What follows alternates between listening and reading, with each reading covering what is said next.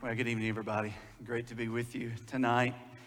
Why don't you go ahead and grab your Bibles and open up to Romans chapter 6. It gives me great joy to invite you to turn back to Romans.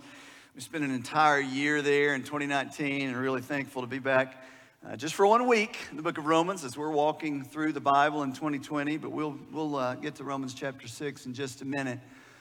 I want to remind you of a couple things. I hope that we never tire of watching baptism.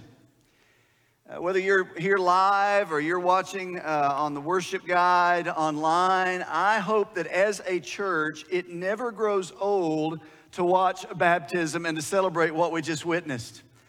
Now, remember, let me just remind you a couple things. Pastor Austin said it really well, but just want to remind you every time we see baptism, it's a declaration of some things that are true. It's a declaration that Jesus Christ died, but he didn't stay dead. He rose from the dead. We get to celebrate resurrection life every time we see baptism. And man, that ought to just encourage our hearts. And the other thing we see anytime we see a new believer being baptized is we see a transformed life. We see someone who's gone from darkness to light by the power of the gospel, that the resurrection of Jesus is not just some historical event, he is changing lives still today by the power of the gospel. Man, every time we witness that, it ought to just warm and encourage and challenge our hearts that the gospel message is a message of transformation. Aren't you glad? And let me just say this Are you here and aren't you glad that the gospel transforms lives? Amen. Let's never grow tired or weary of that reality. So, one of the things we do as a church, we want to pray for our brother Gabe, our new brother in Christ, and his public profession now in Christ. And anytime someone's baptized, again, it's a public testimony of their relationship with Jesus, but it's also a public testimony of their relationship with the body of Christ. We now have a responsibility back to young Gabe to walk with him and encourage him and spur him on and challenge him in this new relationship with the Lord Jesus. So, why don't you just join me in a word of prayer? Don't just listen to me pray. You pray for this young man, Gabriel Canfield, and his new journey in walking with the Lord Jesus. And I'd also encourage you to pray this Lord, give us many more baptisms. Lord, let us see many more people come to Christ as we lead people to Christ. And man, the waters of baptism are alive and active in our church. Amen. So why don't you just pray with me? Father, our hearts are full tonight. Lord, I thank you for the vivid picture that baptism is. And Lord, I thank you for the picture of the reality that Jesus has died, buried, and he has risen from the dead.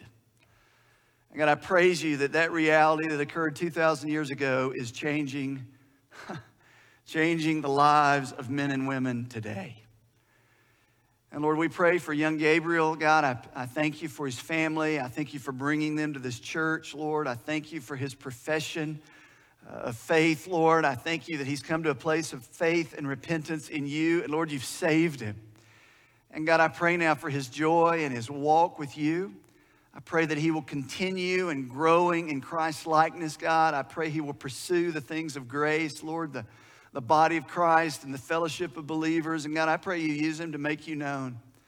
Lord, I, wherever he goes, wherever you send him, Lord, I pray that he's used by you to be a living witness that Jesus is alive. And God, I pray that's true of every one of us here tonight.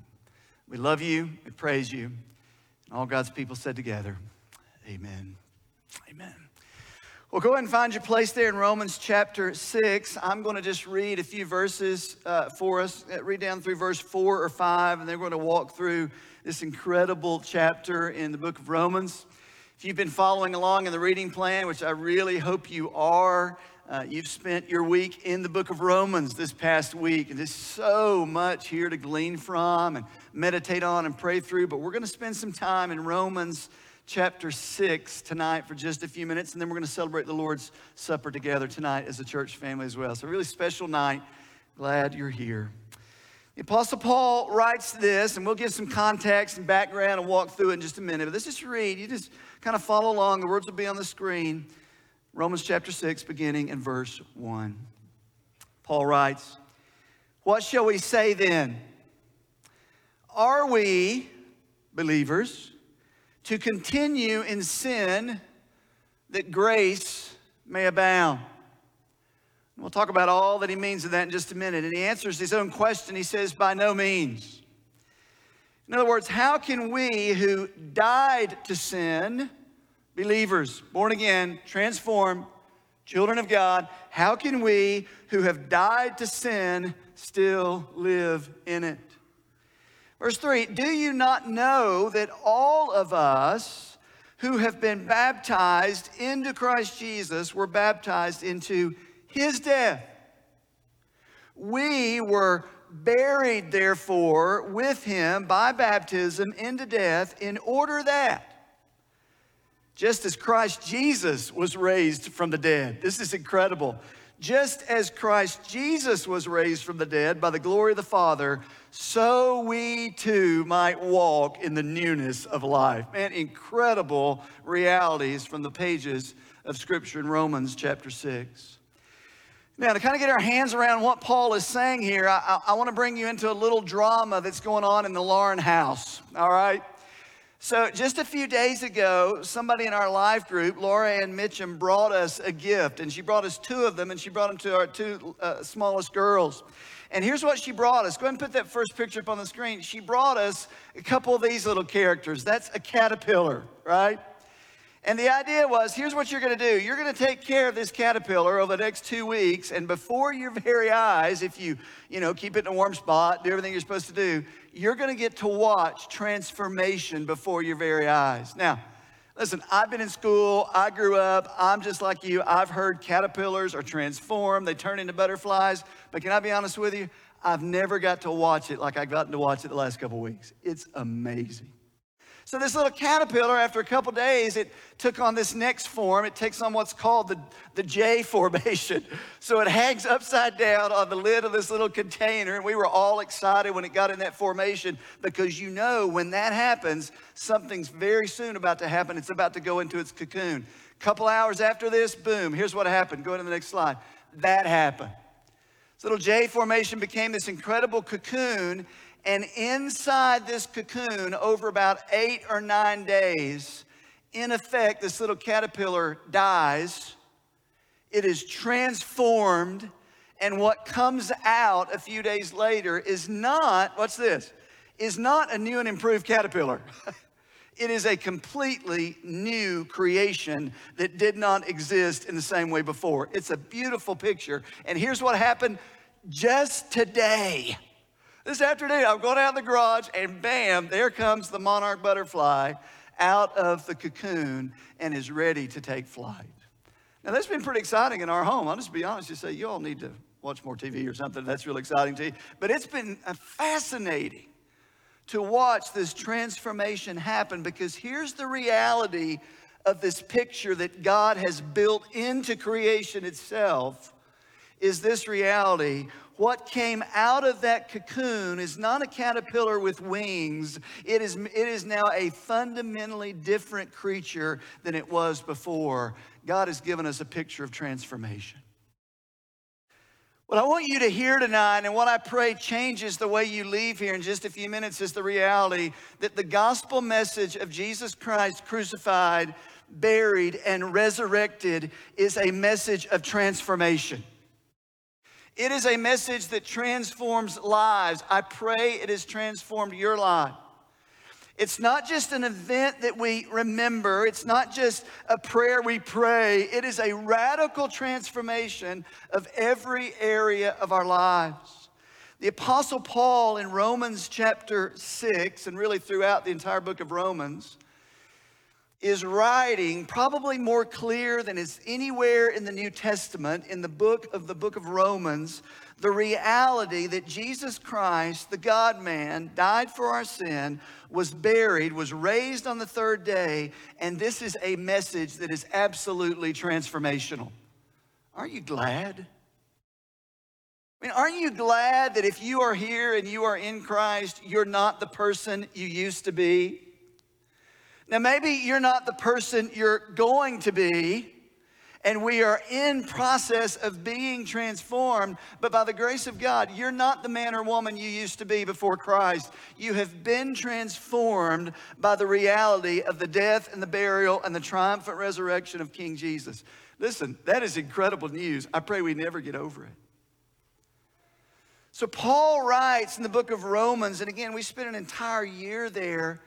Book of Romans gives the clearest, most profound explanation of the gospel and its implications into every area of life that you'll find anywhere in the Bible. Incredible year we spent last year walking through Romans. If you sum up the first few chapters of the book of Romans, it's like this.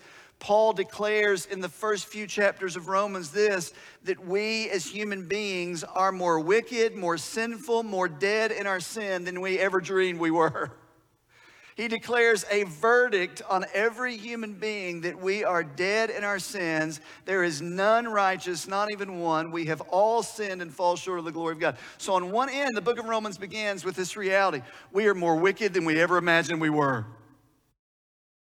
But then he moves on into chapter 3 and chapter 4, and he declares an opposite reality that's this that the grace of God in Jesus Christ is more sufficient to save than we could ever hope for.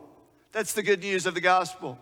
We're more wicked than we could ever imagine, but the grace of God is more sufficient to save through Jesus Christ than we could ever hope for. Hallelujah, what a Savior. That's why Paul declares in Romans chapter 1, verse 16, you know this verse, I am not ashamed of the gospel. How could you be? How could we be? This message that declares, man, we're more wicked than you could ever imagine, but at the same time, the grace of God is more sufficient in Christ to redeem and save than we could ever hope for. Paul says, I am not ashamed of the message of the gospel, for it is the power of God for salvation, transformation, all that's involved in that for everyone who believes. Jew first, also the Greek. As you've been reading through Romans this week, I hope a couple things have been going through your mind. There's a couple questions you got to wrestle with when you come to the book of Romans. It's this number one, I just ask, have you been transformed by the message of the gospel? Are you fundamentally different person now because of your faith and who Jesus is and what Jesus Christ has done? Second question, maybe even more applicable for you and I tonight. You say, well, how, how do I know for sure? And don't, don't go back to some prayer you prayed in the past. The, God, the, the book of Romans helps us to understand if we've ever been transformed by the gospel. Watch this. We are daily continuing to be transformed by the gospel. There are implications of the gospel of Jesus Christ that impact and transform every area of your life. Is that happening? Is that happening in my life? Is that happening in your life? So, when you come to Romans chapter 6, that's a question you have to ask because Paul is going to get down in the nitty gritty of our lives and say, look, if you've really been transformed by Christ, if you are this new creation, watch this, here's the point then you will have a fundamentally brand new, different relationship with sin in your life. The way you handle sin, the way you deal with sin, the power sin has over you will be fundamentally different as a believer because of the resurrection of the Lord Jesus Christ, the power of the gospel in your life. Is that true for you and for me? I just got to tell you, Romans 6 is one of the most painfully practical chapters anywhere in the Bible, right? Because the reality for us is this every broken relationship, every selfish act, every shattered life, every act of racism, every debilitating addiction can be traced back to our battle with sin. Paul says, Look, if you've been transformed by Christ, the power of the gospel is daily at work in you in your battle with sin. That's good news. So help us, Paul. Help us walk through that. Help us see how that's going to play out in our lives. And that's what he does in chapter 6. So look with me. We'll walk through this chapter quickly. Now, the argument he's going to make actually begins in verse 20 of chapter 5. He says this in light of all the gospel truth that he's shared about who Christ is, he says this But where sin has increased, or where sin increased, grace abounded all the more. That's good news. The idea that he's saying there in 520 is this we cannot out sin the grace of God. Aren't you glad?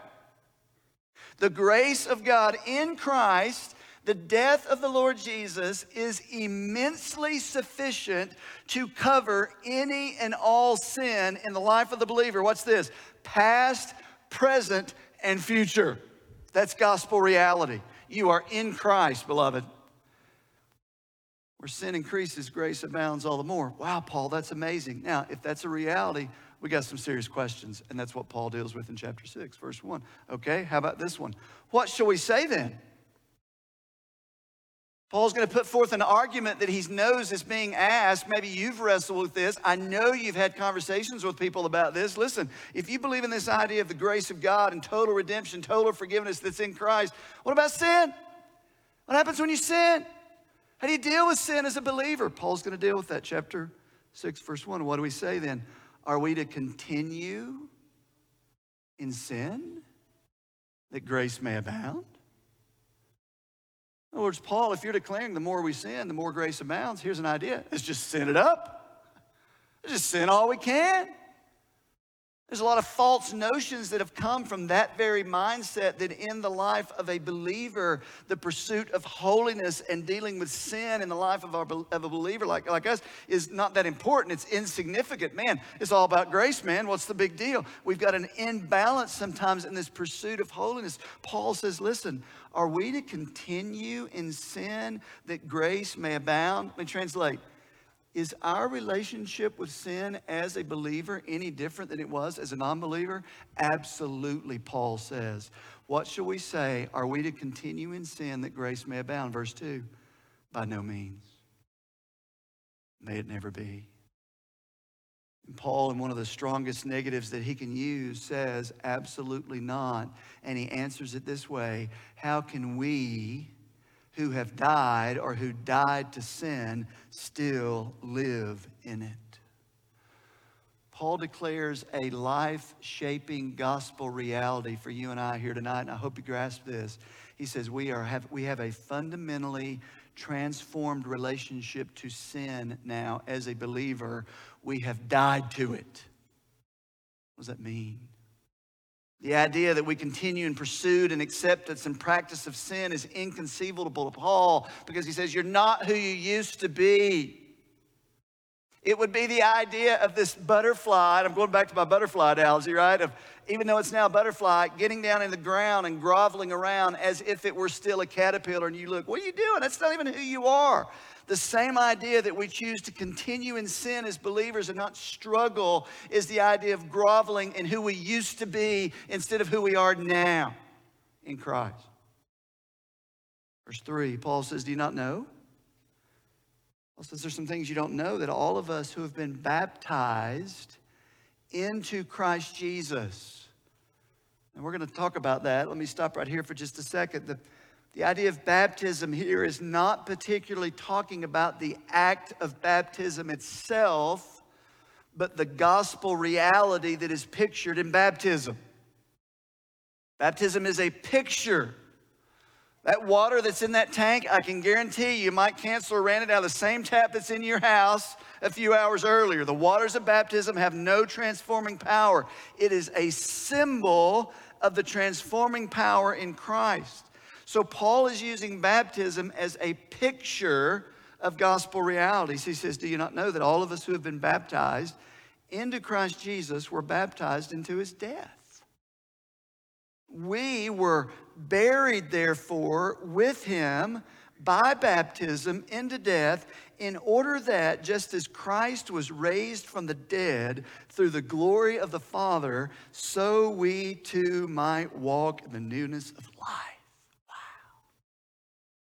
Paul, there's some fundamental life shaping realities about the gospel. When Jesus Christ died, you died with him. When Jesus Christ raised from the dead as a believer by faith and faith alone, you rose to a newness of life with Christ. Incredible. If I'm reading along, I've got to be real honest. I come to that and I go, how in the world is that possible? I mean, the reality is that that means I'm fundamentally different than I was before Christ, right? How's that possible? Verse 5, Paul's going to help us. He says, For And in your English Bibles, anytime you often, not always, but many times you come to the word for, the word for is a, is a foundational word that's going to say, okay, here's the foundational truth to support what I just said. How can you declare what I just said to be true about dying with Christ, raising with Christ? How's that true? Verse 5 For if or since, for since we have been united with him, Jesus, in a death like his, we shall certainly be united with him in a resurrection like his. What does that mean, Paul? Verse 6.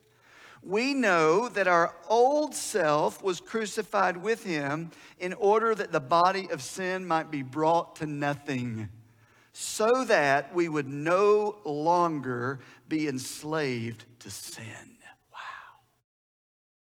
So here's what I'm trying to do. The time we have remaining, there's just so much here. I just got to tell you, as a, as a communicator, one of the frustrating things about coming to a passage like Romans is I don't even scratch the surface. I'm going to give you a big truth and three big ideas that flow out of this big truth that Paul declares to be a reality. Here's your big truth. By faith, we live in union with Jesus Christ Himself. By faith, we as believers, followers of Jesus, you are living in a union, a living union with the person of Jesus Christ Himself. Paul says it you have been united with Him. You have been united with Him, therefore, in His death. You have been united with Him in His resurrection. Paul, what in the world does this mean? Verse 3, just go back to this. Says, Do you not know that all of us who have been baptized into Christ Jesus were baptized into his death? What, what does that mean? Again, I mentioned that Paul's using the word baptism as a picture here. The word baptizo, the original word, has the idea of being immersed into something. The word baptism also has the idea of being identified with something. It, it's like saying, I'm all in.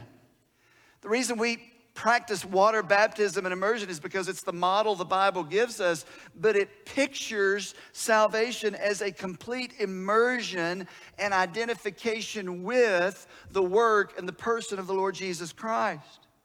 It means to be identified with. You, you use this phrase like this sometimes. You'll say, if somebody's having a real hard time, you'll say, man, they're going through a baptism of fire, right? You say stuff like that. It doesn't mean they're skin's on fire. It means they're in the middle of, they're identified with, they're immersed into something. So baptism pictures this immersion into Christ. This union idea with Jesus is just a fascinating declaration of what's a reality for us as believers. You're in living union with Christ. We try to illustrate the significance of that. So, 25 years ago, Jennifer and I were married, right? We, we tied the knot. We, we were married and we entered into what is called a marriage union, meaning it's not just a contract. marriage is a union. It's not just, okay, if I do my part and you do my, your part, you know, it'll all work out. No, no, no. It's a covenant. And a covenant means a marriage union is the intertwining of lives to the point that you can't hardly tell when one stops and the other starts. It's this intertwining of lives of human beings, this oneness that takes place, demonstrated by a marriage union, Paul says is now true of you in Christ. You are in this oneness, this union with the Lord Jesus that you now, this is immense. We now share in the very life of the Lord Jesus Christ. We're in union with Him. Paul uses the phrase throughout the New Testament in Christ. He's saying we are immersed into Him, we are united with Him. His life is now our life. Salvation is not just a mental assent to something that you believe. You enter into a whole new life. You are now in union with the God of the universe, King Jesus Himself. You are not the person you used to be. Immense. Take the marriage illustration just a step further. When you're in union, when you're in a marriage union, what that means in effect is we share everything as husband and wife, meaning if something happens to me, in many ways, it also happens to Jennifer. So, for example, if I go out tomorrow and I win, the, uh, I win a million dollars, guess what? Jennifer won a million dollars. And don't think she's not going to let me know that really quick. It's us, we're in union. What union means, you have a shared life. Therefore, Paul declares something to be true by nature of this union that we now have with the Lord Jesus Christ. Here are the implications of that. And I'm going to give them to you in a few big ideas that flow out of that. Just immense realities of what we share with Jesus. Here are your gospel implications of our union. Number one, united with Jesus, Paul says we are dead to sin. The reason is when Jesus died, we died, what does the Bible say? With him. So we now have a completely fundamentally new relationship with sin. We have died to it. Verse 2 Paul declares, How can we who died to sin still live in it? He declares an implication of our union with Jesus. We've died to sin. Christ died to sin. We were with him. We were in him. We've died to sin. What does that mean? Let me try to give you some practical applications of the significance of that. First, let me share with you what it doesn't mean. You're going to be really frustrated if you read a passage like Romans and you think, okay, here's what that means. Followers of Christ, uh, we, we, we'll never sin. Wrong, we will. It's not this idea of sinless perfectionism. That's not a reality until Jesus returns and makes us completely righteous. So it's not that we never sin. Number two, it doesn't mean that there's times that we never want to sin nor does it mean that the struggle with sin gets easier. Listen, as a follower of Jesus and you're pursuing Christ and the Spirit of God is within you, don't be surprised if your struggle with sin gets greater and stronger, but there's a struggle. That's evidence of the Spirit of Jesus inside of you. So then, Paul, what does it mean that we have died to sin? Well, thank goodness Paul helps us with this. Look at verse 6. He gives an explanation of what he's saying. By the way, as you're reading the Bible and you come to an obscure passage or a verse that doesn't make sense, don't close your Bible and say, I'm never going to figure that out. Keep reading. The Bible interprets the Bible. So, verse 6, Paul says, Let me tell you what I mean. We know that our old self was crucified with him. Paul, what does that mean? Old self. It's the idea, that phrase, old self, refers to our very identity before Christ. It is our unregenerate nature that we inherited from Adam. Before Christ, we are in Adam. That unregenerate, fallen nature inherited that we all are born into. My sin loving, self centered, rebellious self. That old self that always puts me on the throne of my life. That old self that's described, if you want to look this up, you can. Ephesians chapter 2. It's not going to be on the screen. Ephesians 2, verses 2 and 3 describes this old self a little bit says, We uh, who formerly walked according to the course of this world, according to the prince of the power of the air, of the spirit that is now working in the sons of uh, disobedience, among them we too formerly walked in the lust of our flesh, indulging the desires of the flesh and of the mind, and were by nature children of wrath, even as the rest. Here's a glorious declaration. Paul says that old you was crucified with Jesus.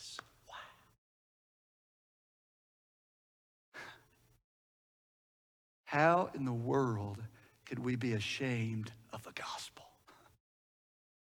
In other words, the crucifixion of Christ for the believer is not merely an event in the past that we agree to. By nature of our union in Christ now, we died with him. And Paul declares the implications of that are now that our old self was crucified with him. He keeps going. In order that to bring about that the body of sin, what's that? He's talking about our human body. The instrument with which we carry out sin is our human body. We use our mind, we use our eyes, we use our hands. These are the instruments by which we carry out sin. He says, in order that the body of sin might be brought to nothing. What does that mean? The word nothing here means rendered powerless. In other words, the same sway and influence and power that sin had on you before a Christian is no longer a reality in your life. You have been set free from the power of sin. You are dead to it. I mean, you could take the analogy even further and say, go try to tempt a dead man. Go try to lure a corpse of a dead person into sin. You go, oh, that's absolutely foolish. He's dead. Paul says, in, in the same way, that is who we are now in Christ. We are dead to the power of sin. Into verse 6 so that we would no longer be enslaved to sin. Present tense verb, a present tense reality of every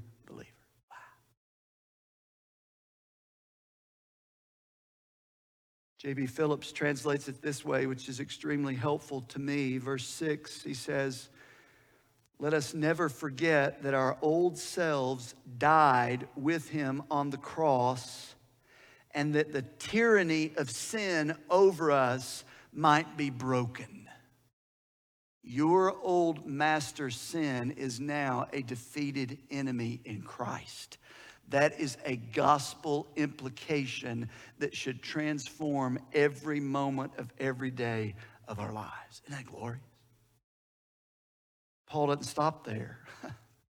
keeps going. I mean, one implication is that united with Christ, we're dead to sin, but he keeps on going. Verse 7 For one for one who has died has been set free from sin. The, the penalty of sin has been paid in full. The, power of sin is broken. You say, wait a minute, the presence of sin is not gone. That's right. We'll talk about that in just a minute. Sin still exercises a degree of sway in your life, but a gospel reality is this it is no longer master, it has been defeated. That's not all. Paul gives us another big idea. Number two, here it is. United with Jesus, we are raised to new life we are raised to new life. Not only have we died to our old self and the power of sin, we've raised to walk in the newness of life. Verse 4 We were buried, therefore, with him by baptism, pictured by baptism into death, in order that just as Jesus Christ was raised from the dead by the glory of the Father, so we too might walk word walk here is a word that's descriptive of your daily life. So that our daily life would be characterized by a newness of life that we did not have before Jesus Christ. We now walk by the nature of the resurrection, the Spirit of Jesus in us, in a whole new life, a newness of life. Not a similar experience from the past, qualitatively different than who we were before. The Bible calls this regeneration, calls this new birth. Christ in us, Paul refers to it. The resurrection of Jesus is not merely a historical event, but a reality in which you and I share. We have been raised to walk in the newness of life. Romans chapter 8, verse 11 says it this way. I'm going to read it from the New Living Translation. It's a very good translation here. It says this Spirit of God who raised Jesus from the dead lives in you. And just as God raised Jesus Christ from the dead, he will give life to your mortal bodies by the same Spirit living within you. Wow. So, man, just let those things, let, let those gospel realities, I pray by the power of the Spirit, sink down into your life. I now live in union with the living Christ. His death was my death. Therefore, I'm now dead to sin. Doesn't have the same sway that it had before. I've now been raised to a qualitatively new life in Christ. And what's this? Not a self improvement plan. Do not allow the gospel to be hijacked by self improvement. It's not self improvement, it is a union with a new life, the life of Jesus Christ Himself. Therefore, we've been raised to walk in the newness of this life. What does that look like? And what does that mean in our lives? What do, what do we pray and hope that looks like in our lives? As you read through the Bible and you read through the life of the Lord Jesus Christ, that's what it will look like the life of Christ being pressed out through our lives. One of the characteristics and the realities that we know we've been born again is that our life is continually and progressively becoming more and more and more like the life of the Lord Jesus. It means for you and me that there will be this ever increasing, selfless, other seeking, God like love in our lives. We'll become to be more and more characterized by love. Not love as the world defines it, by the way, the love, love the way Scripture defines it selfless, other exalting, God honoring. I want your good over my own. Be characterized by an ever increasing spirit produced joy. It is true regardless of the circumstance. That's the life of Christ being pressed out through our lives. It'll be this ever increasing peace, not that the world gives, even though living in the middle of a disintegrating world around us, believers are characterized by an unshakable peace. It's not my peace. Jesus says, His peace He gives to us, pressed out in our lives. It's an ever increasing patience that allows us to bear with the faults and the weaknesses of others. Man, that's not always easy, is it? It's an ever increasing courage that we are unashamed of the message of the gospel and are willing to go anywhere and pay any price so that the so that the world around us that has no hope can hear the message that is the only message of hope, the message of the gospel. Is your life increasing in that? It's this new quality of life that's in us because Christ is in us. We share his life. We have been declared righteous in Jesus, and by the work of the Spirit in us, we are becoming more righteous in our everyday life, like Jesus by the work of the Spirit. Dead to sin, raised to walk in the newness of life. And finally, I'm going to give you one final reality. United with Jesus, we're dead to sin. Big idea number one. Big idea number two is this united with Jesus, we're raised to walk in the newness of life. Now, let's stop right here. To get really practical. I know what you're thinking. you say, Pastor Mike, I hear all of that. Man, I, in fact, I read it in Romans this week, and I've always read Romans 6, and I struggle with that a little bit because, listen, we're not going to lie in church. We're going to be just really honest with each other. Pastor Mike, if I was honest, I'm struggling in my life with envy and greed and comparison and insecurity and lust and lovelessness. I'm not walking in my marriage like I want to walk. Man, there's this struggle in my life. And you're telling me I'm dead to sin? The reality is that we as Christians struggle well because of the Spirit of God within us, but the reality of the struggle is evidence of Christ in us. Big idea number three is this, I hope this helps you, is this. United with Jesus, sin is defeated, but it's not eliminated. Sin is defeated. That old master has been, we, he's, that old master of sin, we, we have died to that. Paul helps us, but, there, but there's still the residue of sin in our lives. There's still our old propensities to sin, and there's still our old habits that we struggle with, and there's still our old thought patterns that are there, and they're going to continue. This struggle will continue by the power of His Spirit until one day Jesus comes and makes us complete. And one of the glories of heaven will be we're in His presence, and the struggle with sin will be over. Aren't you glad?